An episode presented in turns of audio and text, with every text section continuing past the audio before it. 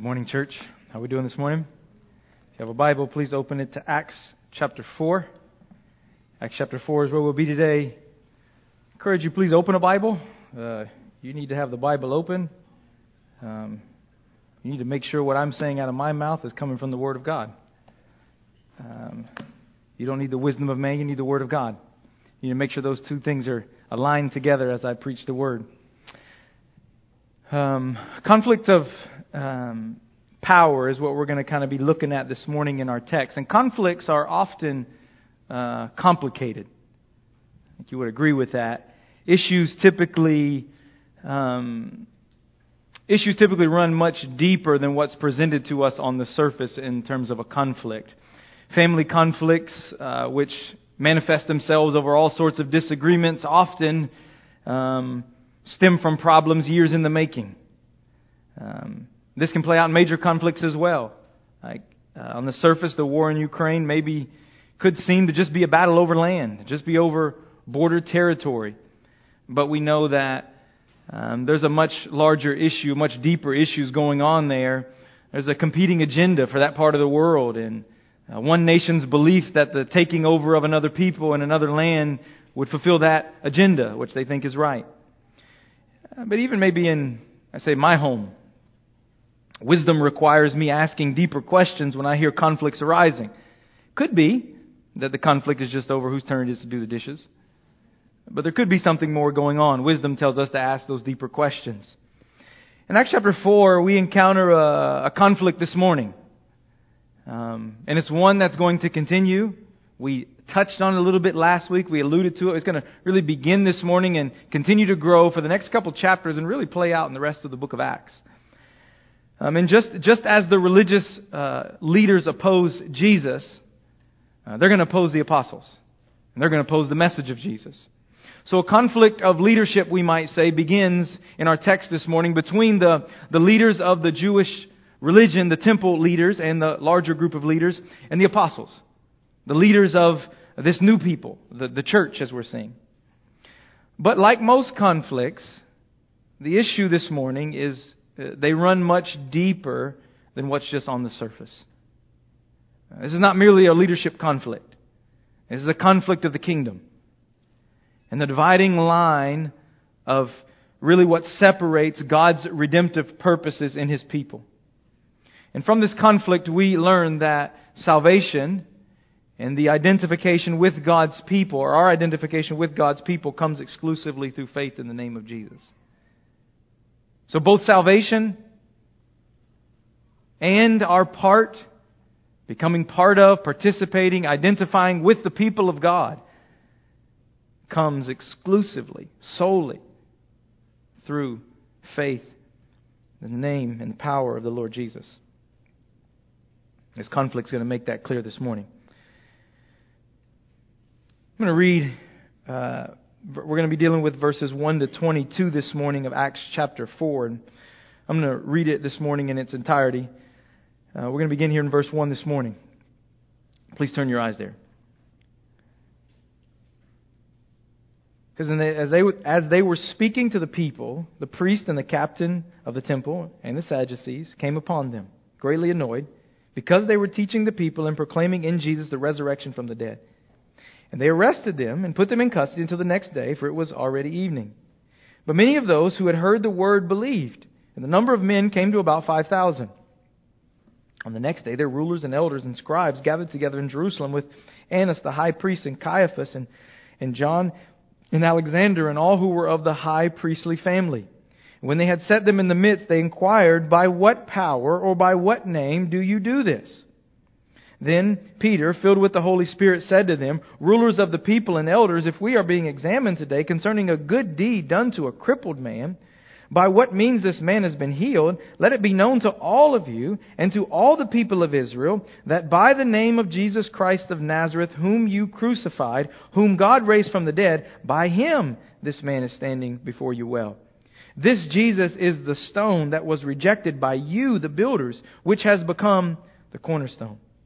And there is salvation in no one else.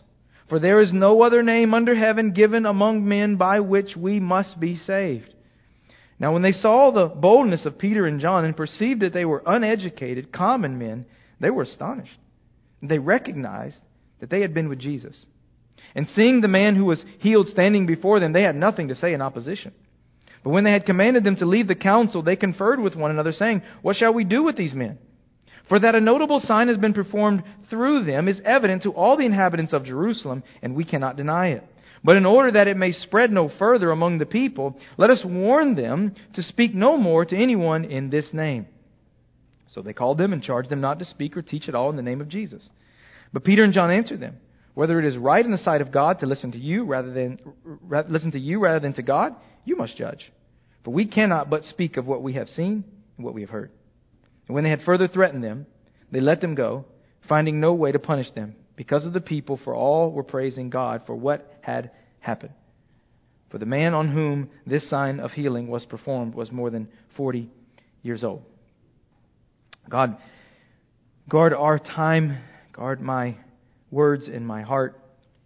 Uh, bless the preaching of your word, the hearing of your word this morning, to the exaltation of your Son, that he might be glorified, that we might trust him more. That may be some here today who do not know you would confess today that there is salvation in no one besides Jesus. And those of us who know you would confess again our necessary reliance upon you every day. In Jesus' name, amen. So our text this morning comes directly out of, it flows directly from last week's text. Uh, the opening of verse 1 there that says, And as they were speaking, makes this clear. This is the same scene. Sometimes the chapter divisions can confuse us, but we need to not be confused by that. As Peter and John were on their way to the temple to pray, uh, about to enter that gate called the Beautiful Gate we saw last week, it says they encountered this man who had been lame all of his life, or for at least 40 years, we hear, we hear at the end of our text this morning. And he was daily there begging uh, for, for, for, to make a living, or really to, to make some money to survive. And upon asking Peter and John for money, Peter tells him, Silver and gold I do not have, but what I do have I give to you. In the name of Jesus, he takes him by the hand and lifts him and heals him. Miraculously, his legs begin to, his lame legs begin leaping. And as you would imagine, a crowd, it says, is filled with wonder, is filled with astonishment, and begins to stir and come around. And this obviously piques the interest of the religious leaders. So Peter, he obviously seizes this opportunity to preach, and he explains last week that, that faith in the power of Jesus' name is what made this man well. So it wasn't because of our power, our piety, it was because of Jesus. And then he turns to the crowd, telling them that they too can receive uh, this spiritual restoration, which was really what the lame man's healing was about. We saw that last week. That'll be absolutely clear this week. That they too can receive this spiritual restoration by way of repentance and faith in the name of Jesus. They too can receive forgiveness. They can receive renewal. They too can receive the promise of the final restoration that the prophets talked about by faith in the name of Jesus. And all this caused a stir and brought about the attention of the temple leadership. So it was during this time the apostles are now confronted by the religious leaders regarding really the issue of power. This morning, my first point will deal with that. My first heading will be of that. That there's a conflict of power here that we have to deal with in the first seven verses. Luke's language is intentionally comprehensive throughout this whole chapter. The conflict concerns not some small rogue faction of the leadership. The temple leadership is unified in their annoyance and disgust of what's taking place. It says there, verse 1, as they were speaking to the people, the priest and the captain of the temple and the Sadducees came upon them, greatly annoyed disgusted because they were teaching the people and proclaiming in Jesus the resurrection from the dead. So the priest, the high, the highest really office of the temple, the captain or the uh, of the temple, the muscle of the temple, and the Sadducees, they've all they're all united together to confront the, compos- the apostles here. Now the Sadducees are especially important for a few reasons. Uh, first off, they they just deny the resurrection which explains their annoyance of Peter's message regarding Jesus. But I think also very important in this text, and as we move forward, is they were also a ruling class of wealthy aristocrats who had buddied up politically with the Romans. So, any form of excitement, any form of agitation amongst the people really threatened their privileged position in society, which afforded them all kinds of privileges, no doubt. But it's not just the Sadducees who were upset. The temple leadership as a whole is annoyed. Again, the irony is striking. A man has just, a, a, a, man who has been lame for 40 years, who is sitting at the gate called Beautiful of the very temple of God, has been healed, and these dudes are mad about it. And Luke's repeated phrase explains why. It says, as they were speaking to the people, verse 1. And then in verse 2, as they were, they were greatly annoyed because they were teaching the people. Later on, this becomes even clearer as they attempt to order the disciples not to speak to Jesus or anyone that it may not spread no further among the people, verse 17. There's a conflict of power that's in full swing this morning, and it centers on the people. A phrase which shows up seven times, even in our 22 verses this morning. And people here is clearly in reference to Israel. Right? Peter's language, absolutely from chapter 2 on, has made this, has proven this point. He has and he will again this morning address the people as all the house of Israel. Look down at verse 8 where he references the leadership and says, rulers of the people and elders. And then again in verse 10 he says, let it be known to you, the leaders, and to all the people of Israel. So the people here is not just a reference to just merely a crowd of people that just happened to gather. But specifically, a crowd here represents Israel. That's Peter's aim in his teaching. That's their aim of trying to stop what's being spread amongst the people of Israel. Now, why, why is that important? Because Luke is recording the forming of a new people in the narrative here.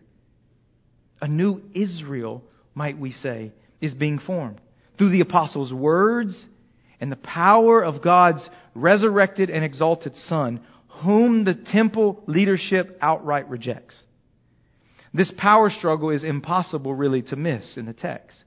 And yet, notice where the true conflict lies. It says, They were greatly annoyed because they were teaching the people and proclaiming in Jesus the resurrection from the dead. So, this power struggle is not just between the apostles and the temple leadership, it's between the power of God the resurrection power of Jesus versus the power of man, represented in the temple religion here. Remember Peter's message, right? In the name of Jesus is found God's power to save and restore. He said the, the, the lame man who everyone knew, he has gone from a beggar to a worshiper right in, before the eyes of everyone here. He didn't just he wasn't just healed. He was healed and he entered the temple, it said, worshiping God. He has experienced the resurrection power of Jesus. That's what Peter said. They want to know what, what happened, what was going on. That's what he said. He's going to say it again. The temple leadership hates this, they despise it. And they demonstrate the impotence of their religious power in the face of Jesus. They are as lame spiritually as the legs of the man previously in the last chapter.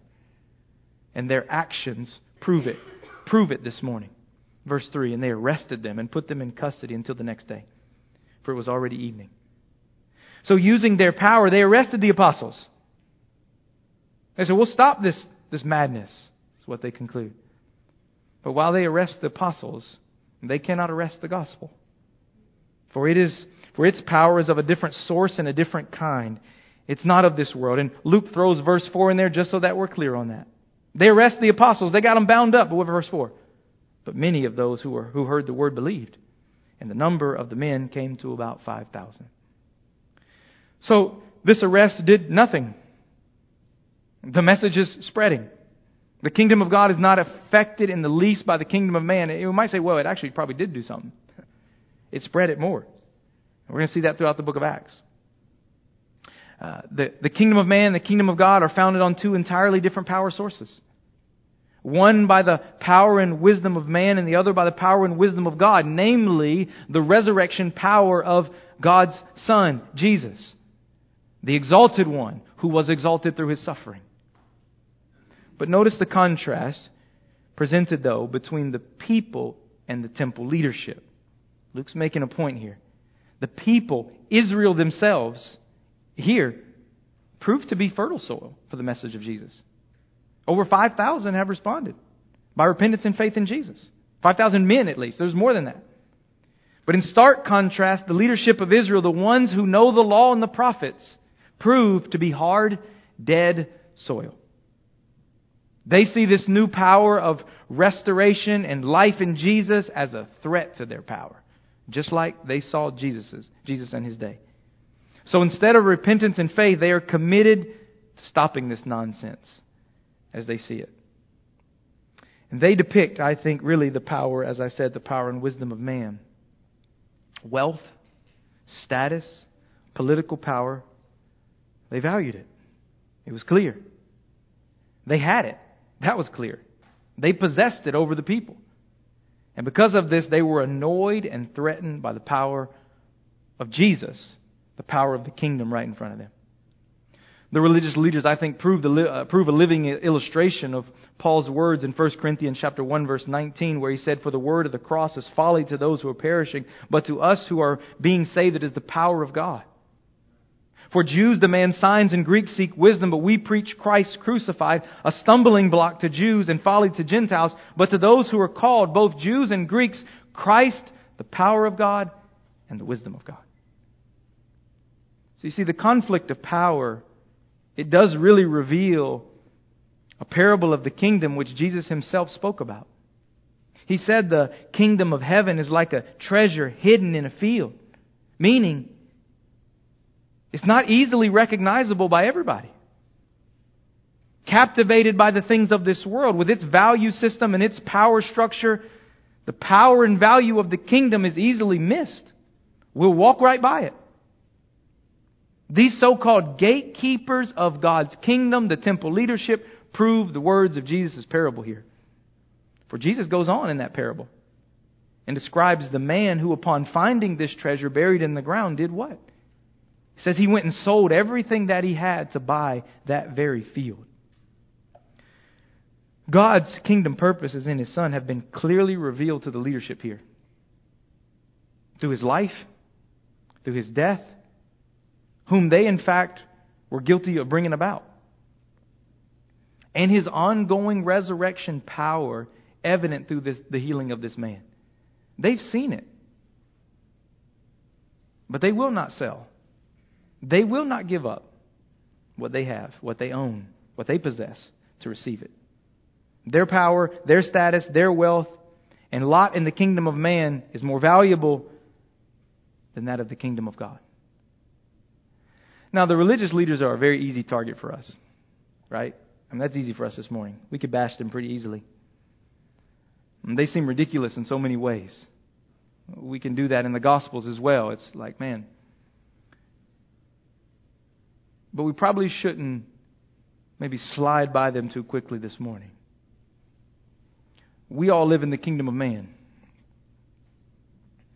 with its value system, which, we, which is the water that we swim in every day of our lives.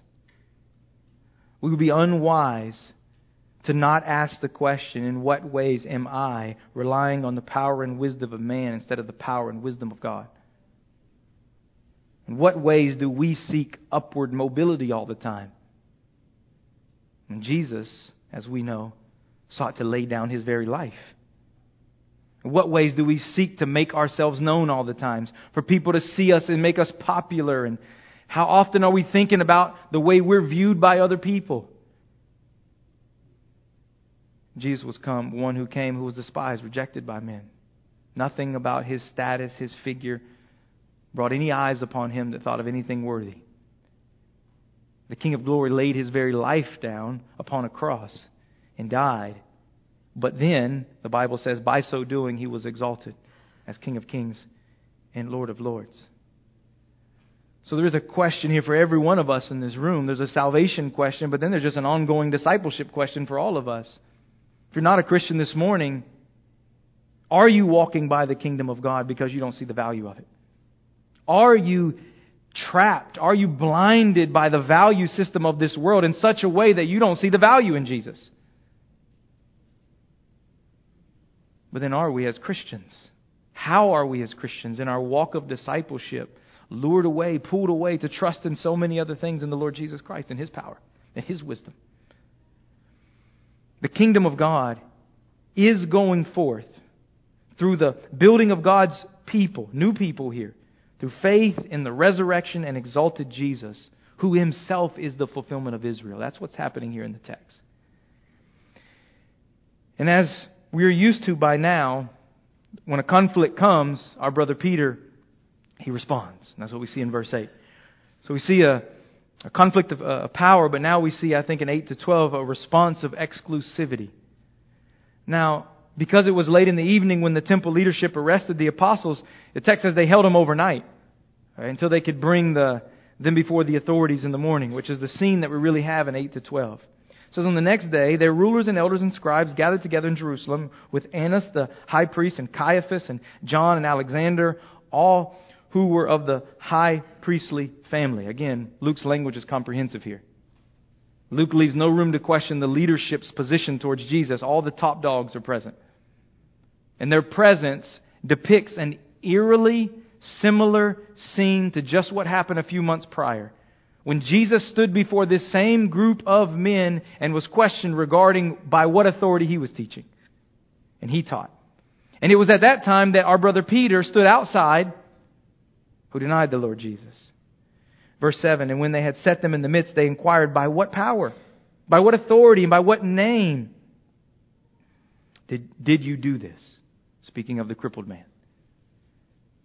They asked, By what power? What authority was this man healed? The apostles really now stand in the place of Jesus, literally.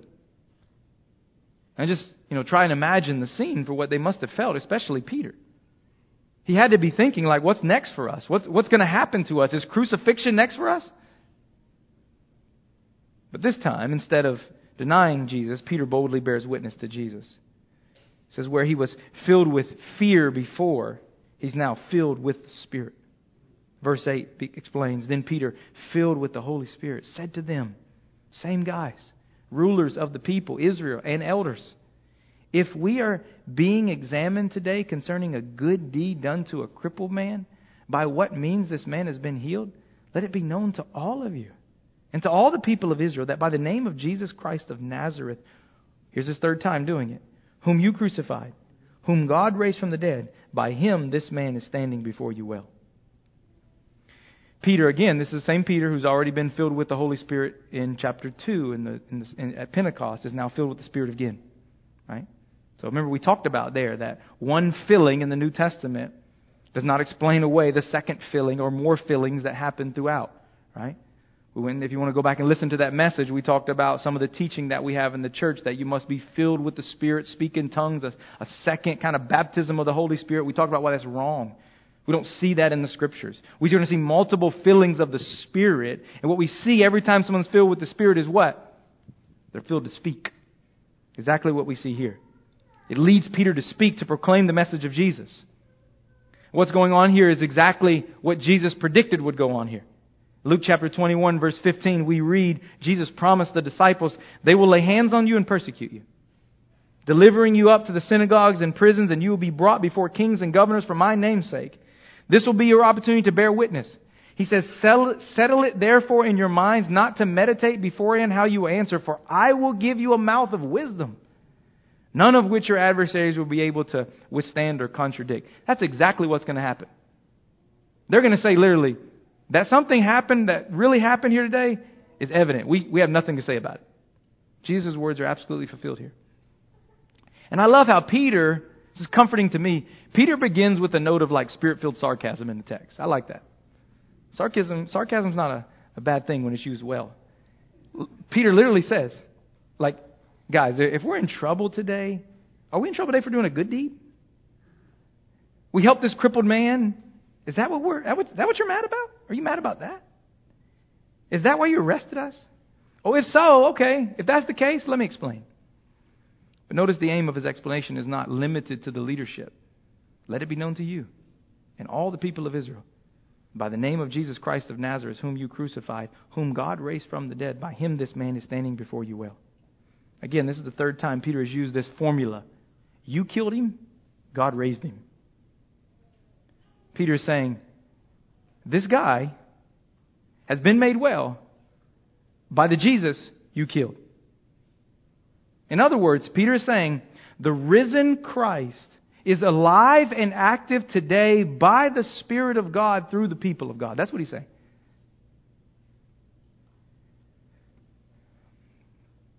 Now, the temple conflict, which I alluded to last week. Remember, we said last week, as we began in chapter 3, Luke used the word temple like five times in the first couple verses. He was really set on us recognizing that the context is the temple. And now the confrontation is with the temple leadership. And what we see here really comes to a climax in verse 11 as Peter speaks with clarity. He says, This Jesus is the stone that was rejected by you, the builders, which has become the chief cornerstone. Peter interprets clearly for them a very well known passage of Scripture from Psalm 18, 118, which I used as our call to worship. And from Mark chapter 12, which Jesus spoke to the religious authorities, as you heard earlier with the parable. He interprets very clearly for them that uh, these leaders, that before his death, uh, Peter's going to make clear. He says, Jesus is the stone that the builders, who's the builders? You guys, the leaders, that you rejected. And he says, and by you rejecting him, by condemning him to death, he's become the cornerstone. Now, what does cornerstone speak to? Cornerstone, cornerstone speaks to construction, and it speaks to a new construction. Right? For the cornerstone was the stone that formed the base of the corner of a building. It joined the two walls together and really got everything symmetrical and lined up. You could, the building, the structure would find its, its, its shape and its stability on the cornerstone.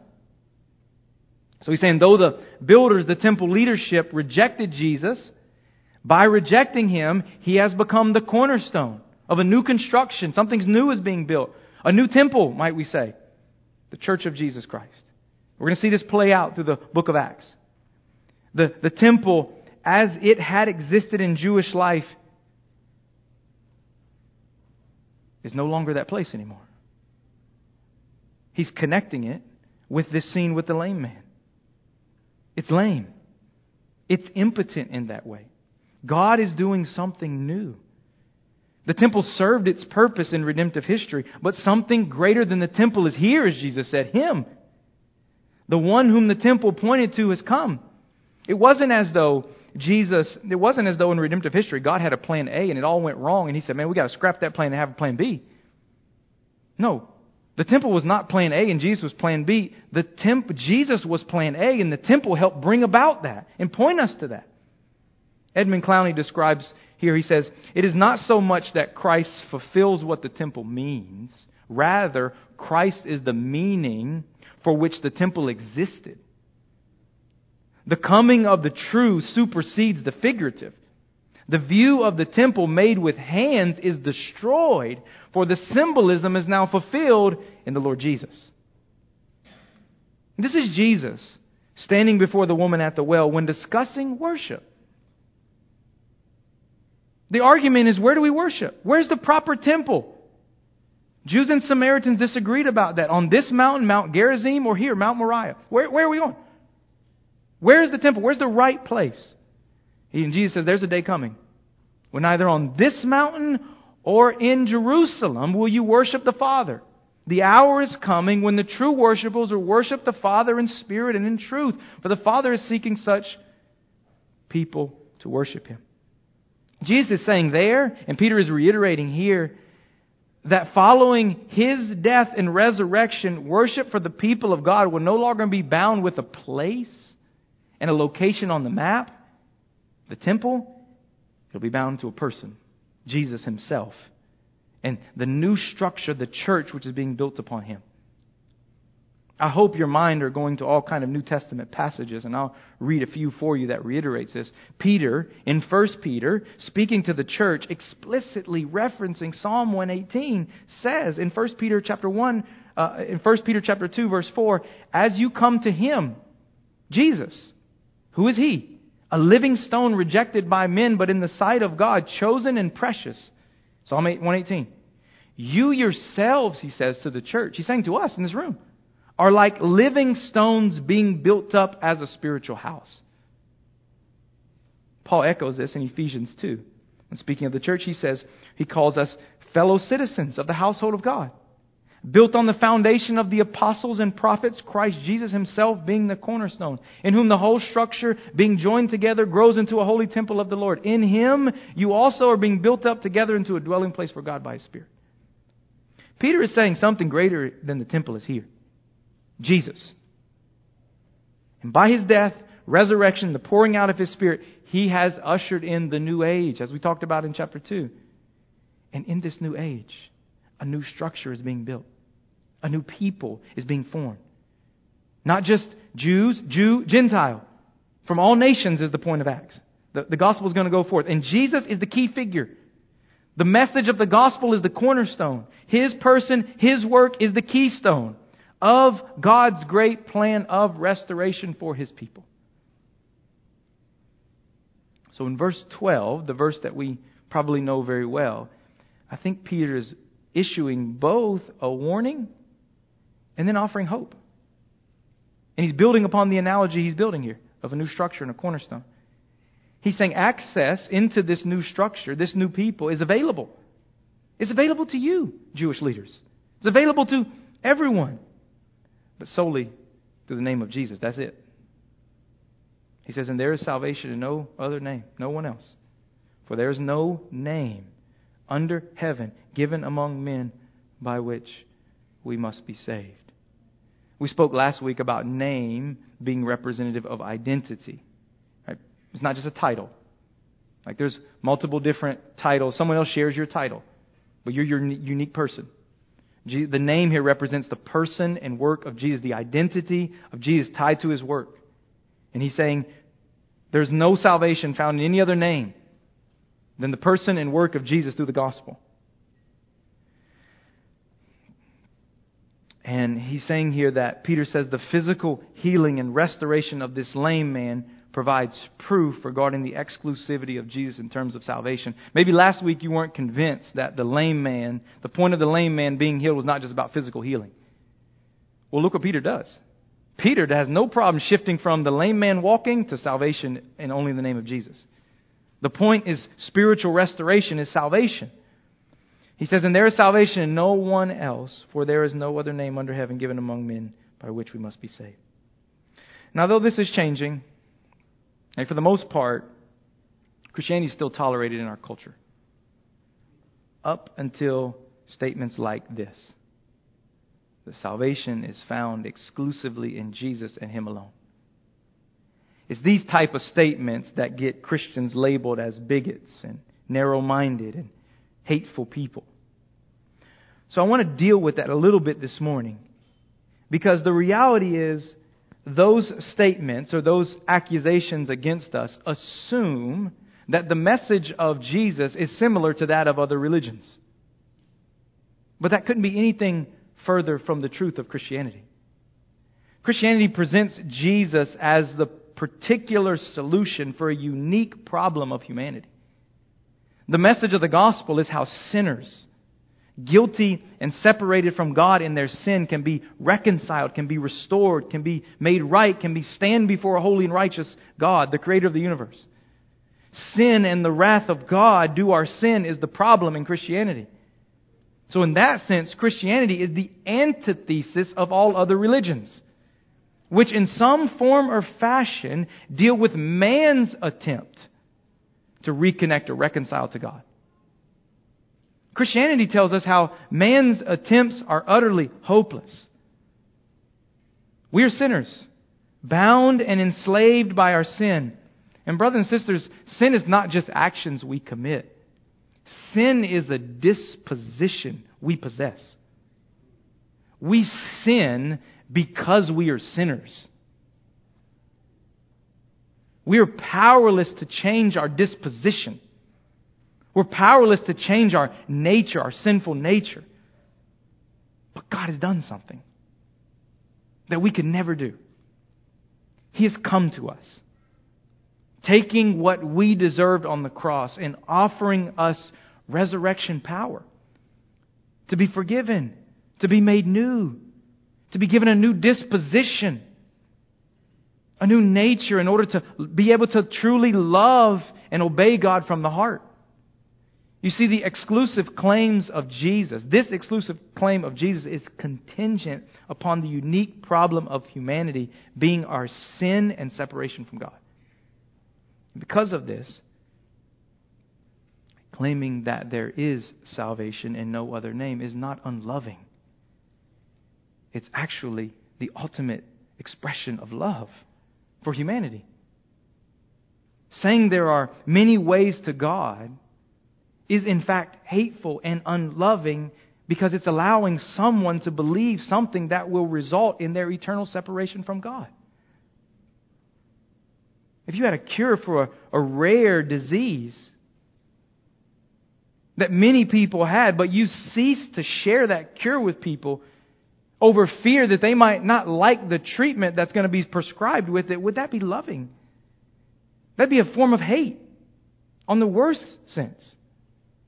So upholding the exclusivity of Christ is an act of love for humanity, not hate. And rejecting the exclusivity of Christ is actually dishonoring Christ. It's in fact saying that God is unwise, and actually that God is cruel. For if there was another way of salvation, then it means God slayed his son upon the cross when he didn't have to. He could have done it another way It's to say the death and sacrifice of Jesus upon the cross was not really necessary. So God was either unwise, he didn't know there was a better way, or he was cruel in just doing it. It's a dishonoring of God the Father, and it's a dishonoring definitely of the Son. He spilled his blood for a reason that was not necessary. The reality is the exclusivity of Christ, as tough as it may be for our culture to swallow, it is a first order issue for the church of Jesus Christ. Not believing in the exclusivity of Christ is to confess a misunderstanding of the gospel. It is to confess a misunderstanding of the seriousness of our sin and the consequences that they bring about. Brothers and sisters, Jesus didn't die as an example to follow. He died as a substitute in our place. He didn't die to show us a better way. He died to bear the wrath of God due us for our sin. The exclusivity of Christ testifies to the unfathomable love and grace of a holy and righteous God towards sinners that he did not have to express to us. So while we should always speak with humility in terms of this issue, we should confidently and clearly hold to it and speak of it. It gets at the heart of the gospel. And the exclusivity of Christ is actually what fuels the mission of the church. I said that at the beginning of our sermon series. We're going to be thinking about what is the mission of the church as we move along. And without the exclu- exclusivity of Christ, we have no fuel for our mission. Like, we go and tell people about Jesus because they need a Savior in which there is only Jesus who saves. And let me just say this, maybe. This is a clear reminder of the exclusivity of Jesus that sincerity of faith is not what saves us. Sincerity of faith is not what saves people. Many, in fact, most religious people around the world are extremely sincere in their religion and zealous in their religion. It's not the sincerity of their faith that saves them, it's the object of their faith that will save them. What are we trusting in this morning? What are you trusting in this morning? Listen, there is a vile lie in San Diego. It's all over. But I'll just speak here. That you can be a Christian and you can decide what Christianity looks like for you. And then your zeal, your sincerity into what you've created to be Christianity saves you. That is a lie from the, from the pit of hell. Salvation is found in Jesus what he did, who he is, what he did, what he accomplished. The most loving thing we can do is graciously, humbly tell people that message. That is why, that is our mission as a church, to make it clear. So the question for all of us is, is what are we trusting in this morning? Are you trusting in the sincerity of your belief? Like you wake up every day and you think about your relationship with Jesus and think about how much am I trying and, and working out and living sincerely before the Lord? That's what's going to save me. Or is it in Jesus, the true object of our faith? On that last day, when you stand before the Lord, the sincerity of your faith will not even be a question on the table. The object of your faith will be what's important. Have you trusted in Christ, what He's done, who He is?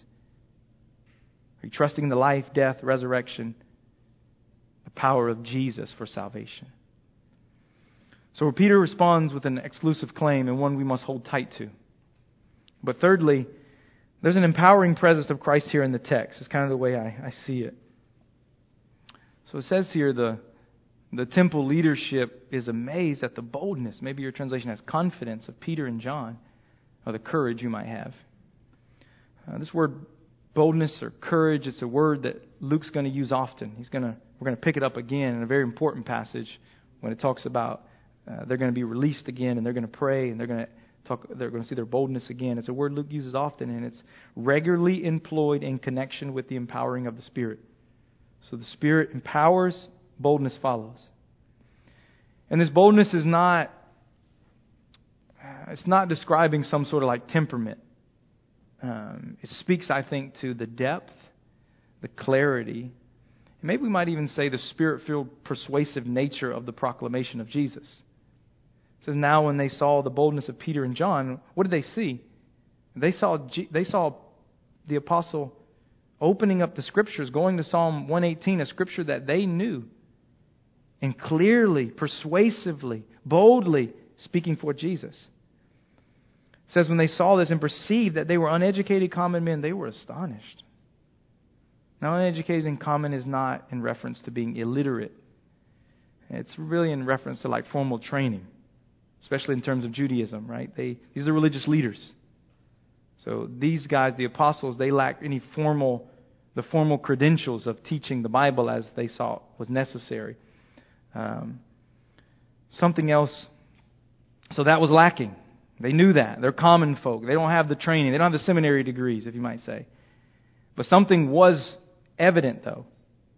It says next, they recognized that they had been with Jesus. What a great description, right? Wouldn't that be a great testimony for your life? Maybe your headstone. Here lies Jimmy Steele. He had been with Jesus.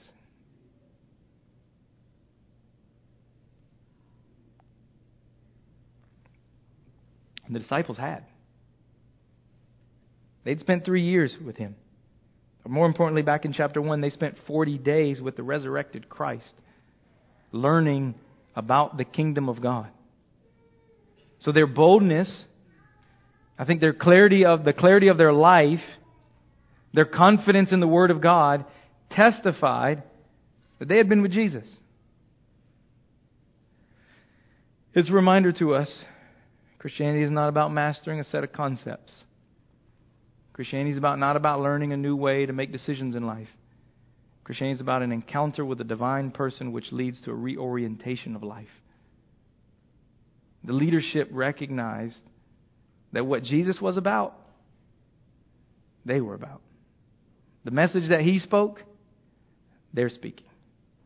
They had been with him. And it had changed them. This ain't the same Peter, by the way, right? They can know that. That was undeniable. I don't want to, I think you can make too much of this statement. We need to make sure we keep it in context of what's happening here. So I don't want to make too much of it, but I also don't think we should miss the application that it lays on the table as well. Have you been with Jesus? I mean, it's a good question. Is that evident by the way you live your life?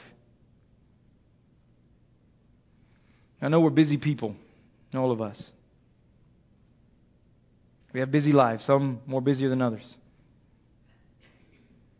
But this is not an option in the Christian life. I hear it said sometimes. We talk to people, and I just don't have time. I don't have time to spend 30 minutes in the Word and prayer. You must spend time with Jesus to be a Christian. You must sit at the feet of your Savior to live the Christian life. To be a believer and not be spending regular, ongoing time with Jesus in prayer, in the Word, and in fellowship with other believers is an extremely dangerous place to find yourself. Because you are attempting to live the Christian life void of the power and presence of Christ. And you can't do it.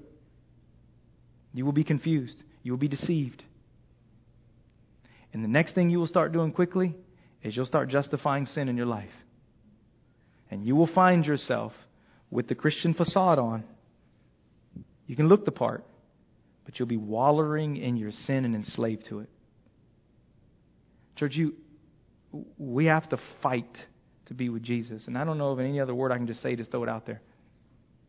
You have to fight to be with Jesus. You have to look at your calendar. You have to say no to things to be with Jesus. If you're not with Jesus on a regular, I'm not, I'm not saying, like I'm not laying out here as an hour a day. We're not a regular, ongoing time with Jesus. If you're not doing that, you need to stop doing other things in your life, as important as they might be, because there is nothing more important than prioritizing your life with Jesus. We just finished the book of Hebrews. You will drift. We do not live in a world. Your feet are not sitting on a, in, in a world that's not moving somewhere. There's no neutral ground in this world. The ground that you stand on in this world is slowly moving, we say fastly. Maybe it looks like it's slowly moving to hell. Moving away from the presence of Christ. And if you are standing still thinking that you're not actively pursuing Christ and you're not moving in that direction, you're blind. You are going somewhere and you're not going towards Christ, and it's a dangerous place. We have to fight to be with Jesus. For the life we are called to, a life of purity, a life of love, a life of obedience, is impossible apart from the empowering work of the Holy Spirit in us. And yes, when we became a Christian, we are given the Holy Spirit, but Jesus tells us we are to abide in Him, remain in Him. The source of our life comes through the, the faucet, the spigot. It's Jesus. It's His work of the Holy Spirit. It's not us, but it's our responsibility to stay connected to that thing that it can flow through us. We must remain, we must abide in Christ. Verse 14 says here, But seeing the man who was healed standing beside them, they had nothing to say in opposition. They, they literally, the words of Jesus, they were shut up. But when they, demanded, they, they commanded them to leave the council, they conferred with, with, with, with one another, saying, What shall we do with these men? Now, I'm telling you, you guys got to pay attention. Luke is a master and he's writing. The irony drips across his narrative, right? The educated ones, the ones who are not common everyday folk, they're huddled up trying to figure out the answers. The uneducated common folks, they got the truth and they're just talking it. They won't be refuted. They can't even refute the truth that's coming out of their mouth. And the hardness of these guys' hearts is also on full display here. Power has corrupted them. They present really the antithesis of true power found in the humility and servanthood of Jesus. They know something truly miraculous has taken place. They're huddled up talking about it. They just won't concede it in any way. The sign is undeniable, but the interpretation as coming through the resurrection power of Jesus is unacceptable to them. It conflicted with both their teaching and their authority. So that a notable sign had been performed through them is evident to all the inhabitants of Jerusalem, and we cannot deny it. But in order that it may spread no further among the people, there's our language again let us warn them to speak no more to anyone in this name. So they called them and charged them not to speak or teach at all in the name of Jesus. That should have fixed it. Their primary concern is stop this thing from spreading. We can't afford to lose any more influence or power here. So they warned them don't speak in the name of Jesus. Speak, but don't speak in his name. So their power has so blinded them that they are now trying to stop the speaking forth of the very one whom they are supposed to be. They say they're anticipating the Messiah. But Peter and John, again, res- uh, respond with gospel boldness, and we might see some respectful, right disobedience. We'll talk about this later because we have to deal with it. It says, But Peter and John answered them, Whether it is right in the sight of God to listen to you rather than to, listen to you rather than to God, you must judge if we cannot but speak of what we have seen and heard. The contrast goes deeper here, right? The temple leadership is denying and trying to stop what they have seen and heard. The apostles can't stop speaking about what they've seen and heard. Verse 21 and 22, though, I think gets at the heart of what's going on here. It says, And when they had further threatened them, they let them go, finding no way to punish them because of the people. For all were praising God for what that happened. For the man on whom this sign of healing was performed was more than 40 years old. So this man, this wasn't some dude who passed through the city. 40 years. Everyone knew who this guy was. So it was evident. So what we see here is that fear is driving both parties of leadership in the text. One is led by the fear of God. Literally, you decide whether we should speak. If it's right, if we should listen to you or listen to God, you decide. But we can't speak about what we've seen and heard. We cannot, we can do nothing but not speak about what we've seen and heard. But the other group is frozen by the fear of man. They want to do something. They want to take action. They want to squash this thing. But they end, up just like they were in Mark chapter 12 as in our corporate reading. It says that they were silenced. They couldn't do anything for fear of the people. It's undeniable God's power is present in the healing of this man. But now they're supposed to be, they're so worried about their power over the people. Now they're really enslaved to the people. They're having to do the will of the people. They're scared to death. Trying to please the thoughts of people here. It's, it's a reminder, though, that the, the empowering presence of Christ does produce proper fear in our lives. But the power of man, represented really by the temple leadership, is bound by the fear of man. Faithful obedience and worship of God requires us rightly fearing the Lord. And I think this does point us right back to the necessity of spending time with Jesus. Fear is a driving force in all of our lives. We either live by the voice and the opinion of man, or by the voice and fear of the Lord. And the reality is, when you're not spending time listening to the voice of God, you will be led, you will be consumed with the thoughts of man and the voice of man. And you end up in the end living your life with the thoughts and opinions of people more than the will of the Lord over your life. Even in the name of religion, that's what they're doing here. They are led by the thoughts of man. And that will, that will hinder each one of us from participating in really God's activity for our life through the people of God. So I end this morning with really a trust question, a belief question. And that was really set before the people here, who are they going to trust in? Are they going to trust in themselves? Are they going to trust in the power of Christ? What they've seen was so evident to happen, and they chose to trust in themselves, to trust in their power, to trust in whatever else that meant. They weren't willing to give up in order to gain Christ. So this morning for you, who, who are you trusting in? Are you trusting in your ways, your works for your place before God, you think? The sincerity of your faith? Or are you trusting in Christ and His work for your life? Discipleship question is the same one for us, believers. Who are we trusting in? We're going to sing in just a minute. Jesus, only Jesus. It's Him we're trusting in. Because what we see here is that salvation and our participation into the people of God, our identification with the people of God, to be the people of God, comes about solely to the name of Jesus alone. Faith in His name. Lord, we thank you again for your word. We thank you again for your grace in our lives and revealing yourself to us through your word where we encounter your Son.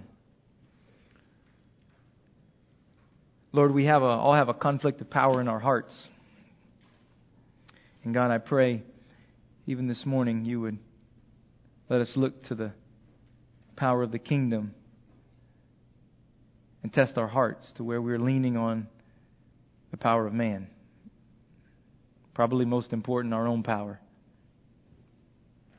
And God, I do pray that we would see, embrace, love the exclusivity of Christ. Lord, the fact that, not that there could be a myriad of ways to get to God, which we know can't be the case in terms of what the Bible teaches, but God, thank you that there is a way. That you made a way through your Son. That out of your grace and mercy, you've brought your Son, you've given us your Son, and He has accomplished everything we need for salvation. Let us rest and trust in Him this morning. And let us be led by the fear of God, not the fear of man. As we're going to see the apostles in just a moment, and next week they're going to be imprisoned, and then they're going to pray, Sovereign Lord. They're going to lay their lives at your feet and say, Use us. God, let us be the same. Let us trust you as a church.